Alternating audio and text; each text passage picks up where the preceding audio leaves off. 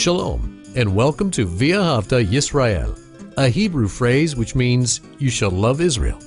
We hope you'll stay with us for the next 30 minutes as our teacher, Dr. Baruch, shares his expository teaching from the Bible. Dr. Baruch is the senior lecturer at the Zera Avraham Institute based in Israel. Although all courses are taught in Hebrew at the Institute, Dr. Baruch is pleased to share this weekly address in English. To find out more about our work in Israel, please visit us on the web at loveisrael.org. That's one word, loveisrael.org. Now, here's Baruch with today's lesson. In this week's lesson, we're going to be studying about the arrest of Messiah.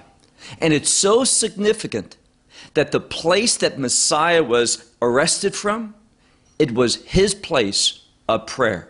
And who arrested him? The government. Now, I believe that this sets a very important prophetic truth for all of us. It shows us how that in the last days, and there's much similarities between what was happening 2,000 years ago at the end of the Second Temple period, 40 years before the destruction of the temple, what was taking place by the government against people who were followers of the truth. And that is a principle that we need to understand because it is going to revisit history.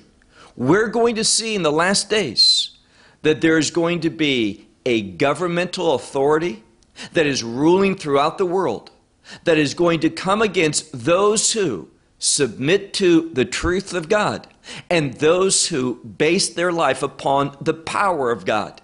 And when you base your life upon truth and power, you are going to be individuals that pray.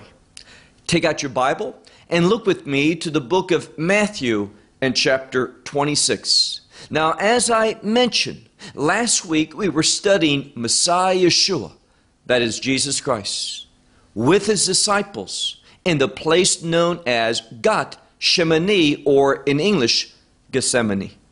And he took his disciples there in order to pray, taking John and the two sons of Zebedee with him in a more close manner, in greater intimacy. And he asked them to watch and to pray with them.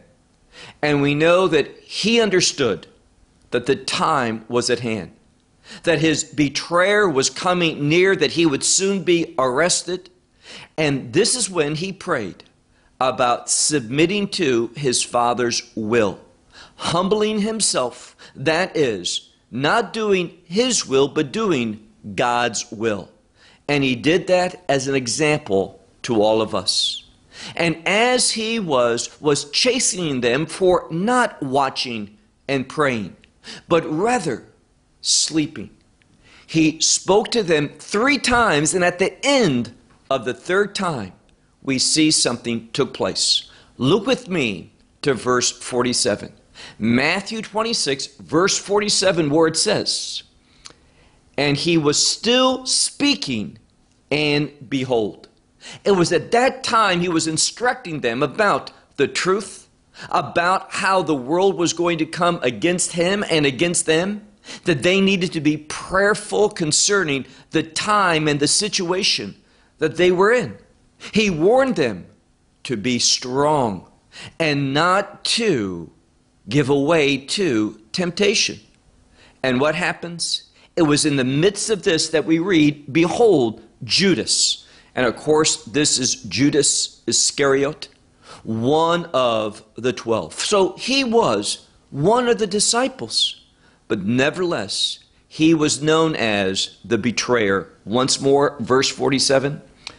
And as he was still speaking, behold, Judas, one of the twelve, came, and with him a great crowd, with swords and with clubs.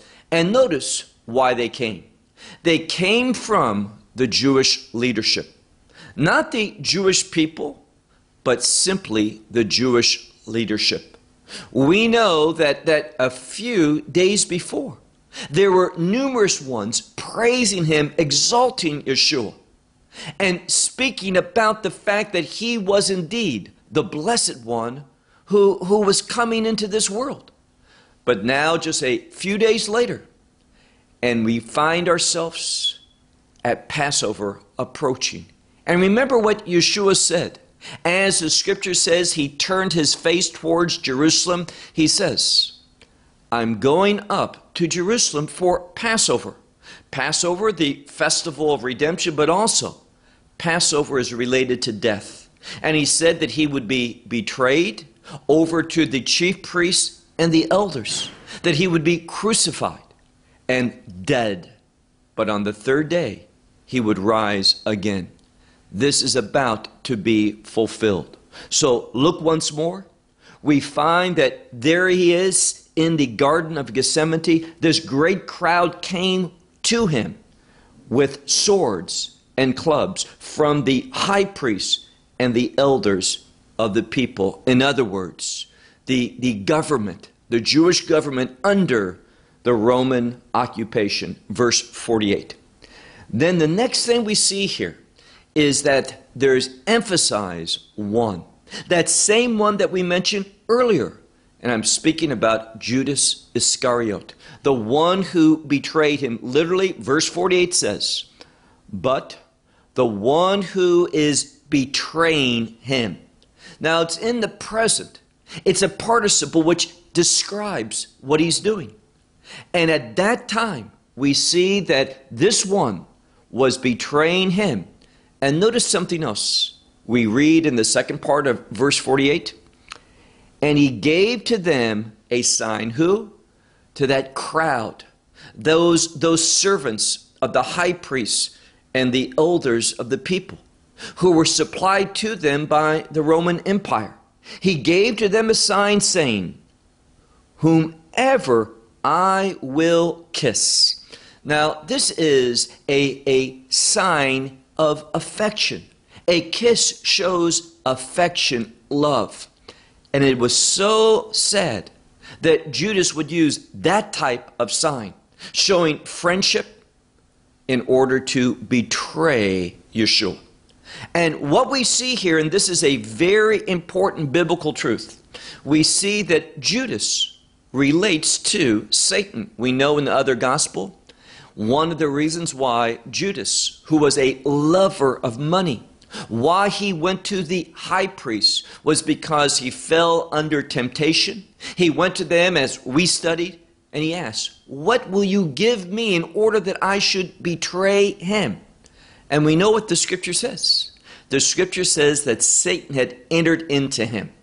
And here's the biblical truth for us when we are rebellious against the commandments, the truth, the instructions, the will of God, and when we succumb to temptation, when we are seeking what we want instead of God's want, what God wants, what's the outcome of that? The enemy, Satan, demonic influence, unclean spirits, they will begin to act. They will begin to move in our life. Now, obviously, if you are a believer, you are filled with the Holy Spirit and you cannot be possessed by a demon. But Judas wasn't a believer. Just because he was one of the twelve, none of them had come to a saving faith at this time. Because we see theologically, when one is a believer, the Holy Spirit enters into this one. This had not happened to any of the disciples. In fact, it won't happen to them until after the resurrection. Why? True faith in the gospel believes not just in the identity of Yeshua that he is the Messiah, that he was sent into this world to do the work of redemption, but as Paul says in the book of Romans in chapter 10, we need to believe that he died for us, confessing our sins, but also that this one rose from the dead. So one has to have faith in the resurrection, and clearly we're going to see that no one, and I mean just that, no one believed that this Yeshua, who would soon be crucified, dead and buried, that he would rise from the dead. So Judas wasn't a believer. And therefore, the scripture tells us that Satan entered into this one. And the reason why I'm, I'm emphasizing that is we know that Satan is the father of lies. And this is exactly what the scripture is describing to us about Judas that he is a liar. The sign of betrayal that he chose was a kiss. Look again. He gave to them a sign, middle of verse 48, saying, Whomever that I will kiss. He is, meaning he is the one. And then it goes on and says, You seize, this has to do with arresting, you seize him. Verse 49. And immediately it says, They came to Yeshua, that is the group, but specifically, we're dealing with Judas. Immediately that Judas, he came to Yeshua and he said, and this next word, many Bibles will say it's a greeting, but it's also a term of, of exaltation. Again, Judas is a liar. Everything that he says is not accurate. He says hail, which is a term of praise, and then this next word, some Bibles will translate it master, but it's literally the term in Greek, rabbi. It is the Hebrew word transliterated into the Greek language. It literally says here, rabbi. So he says, Hail, rabbi, which means my, my abundant one. As many of the English translations, my master, it speaks about submissiveness. It speaks about recognizing one as the Lord of their life. Judas was betraying him. Once more, a lie. He says, Hail, Rabbi, and then notice the end of verse 49. Now, your Bible probably says that he kissed him, and that's true. But what you may not know is this that the word earlier on, what it says, he gave a sign, whomever I should kiss, this is him. This word for kiss in the previous verse is somewhat different than this one. It's the same root verb, but in the last usage, it has a prefix attached to it, which is to emphasize. It usually, if we're talking about kissing someone, for example, we talk about greeting one another with a holy kiss. Well, this would be somewhat different. This would be a kiss of greater affection, one of more, more passion, sincerity. And all of this is telling the reader that Judas was a deceiver. He would say one thing and do something else. He would do something in a manner that would really conceal his true intent. So he kissed him in a very, very loving, kind, full of friendship way in the midst of actually betraying him. Now, move on to what we see here in the end of, of this next verse where it says, look at verse 50. But Yeshua said to him, Friend. Now, again, this is most informing. Yeshua knew everything. He said earlier on, My betrayer comes. He knew who was going to betray him. He knew that, that Judas was the one who dipped his, his hand into that, that, that sop that they were eating the night before. He knew Judas was a betrayer. But nevertheless, wasn't personal. Yeshua had no animosity personally against him. All are sinners, all have fallen short of the glory of God. But Judas' act is so despicable, so shameful, so much of deceit that he would betray his master, the one that he called his master, with a kiss. And Yeshua says to him, middle of verse 50, Friend, from what? Meaning, what reason have you, have you come? Then we see that there were those who turned to him and they, they cast the hands upon Yeshua and seized him. Judas came forth, gave Yeshua that, that passionate kiss, one that disguised his real intent. He wasn't a friend. Yeshua wasn't his, his master his Lord. What ruled Judas' life? Money. And money, when we have a love of it, it will manifest a multiplicity of evil in our life. So now we see Yeshua has been seized. Now, verse, verse 51. And behold, something significant is going to happen. And behold, one of the ones who were with Yeshua.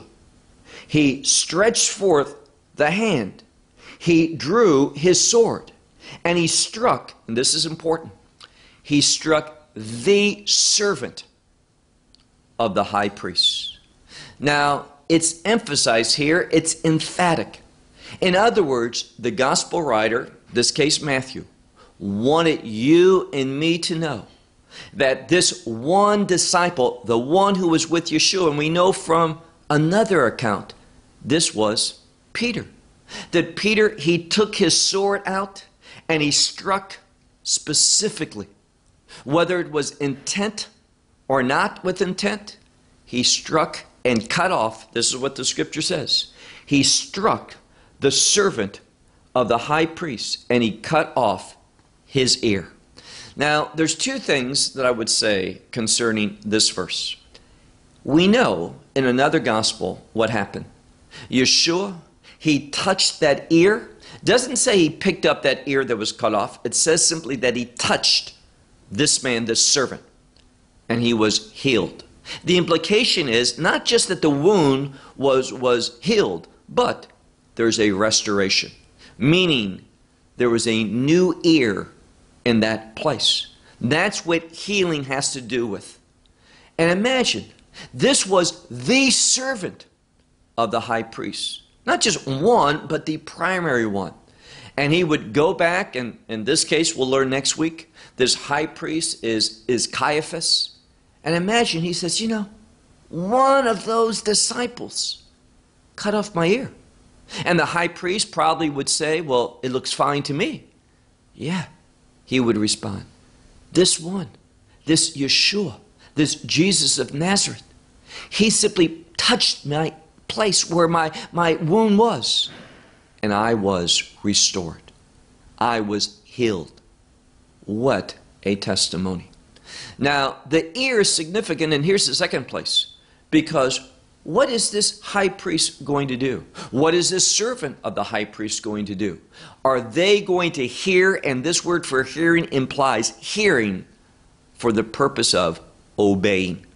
Or are they going to persist in their rebelliousness? And really, that's a good question for all of us. Are you going to hear the truth of God's word and respond to it with obedience? putting faith into action, being coming an instrument, a vessel of the living God for his purposes?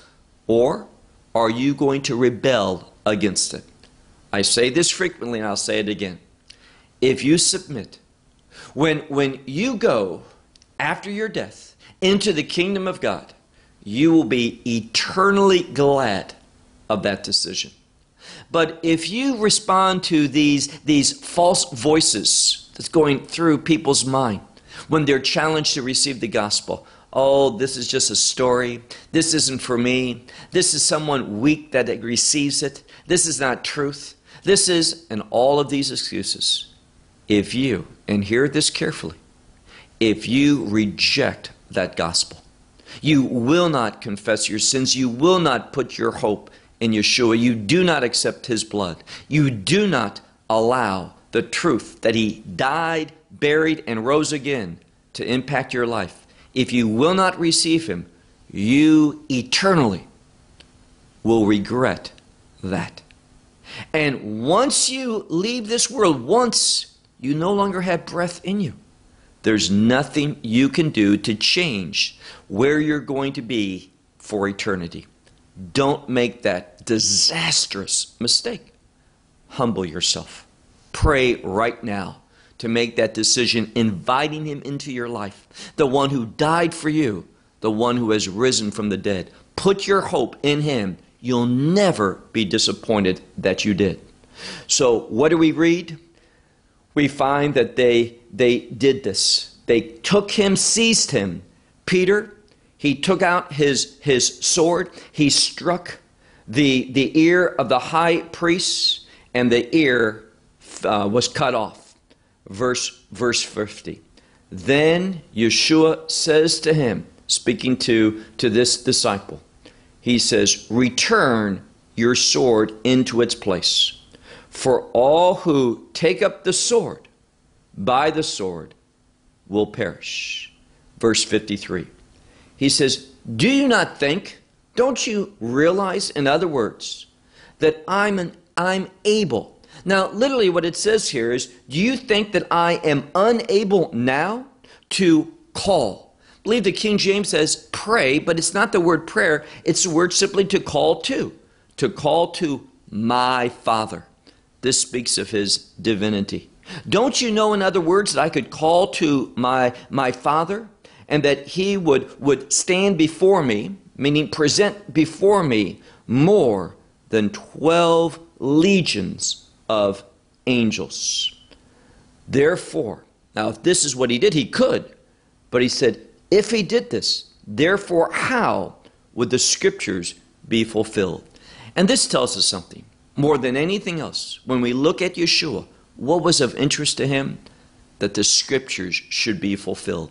That's a message for you and me.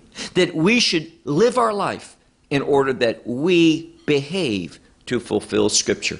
So he says, therefore, how would the scriptures be fulfilled? Because thus it's necessary to be. And that word necessary means there's no other way. It has to be this way verse 55.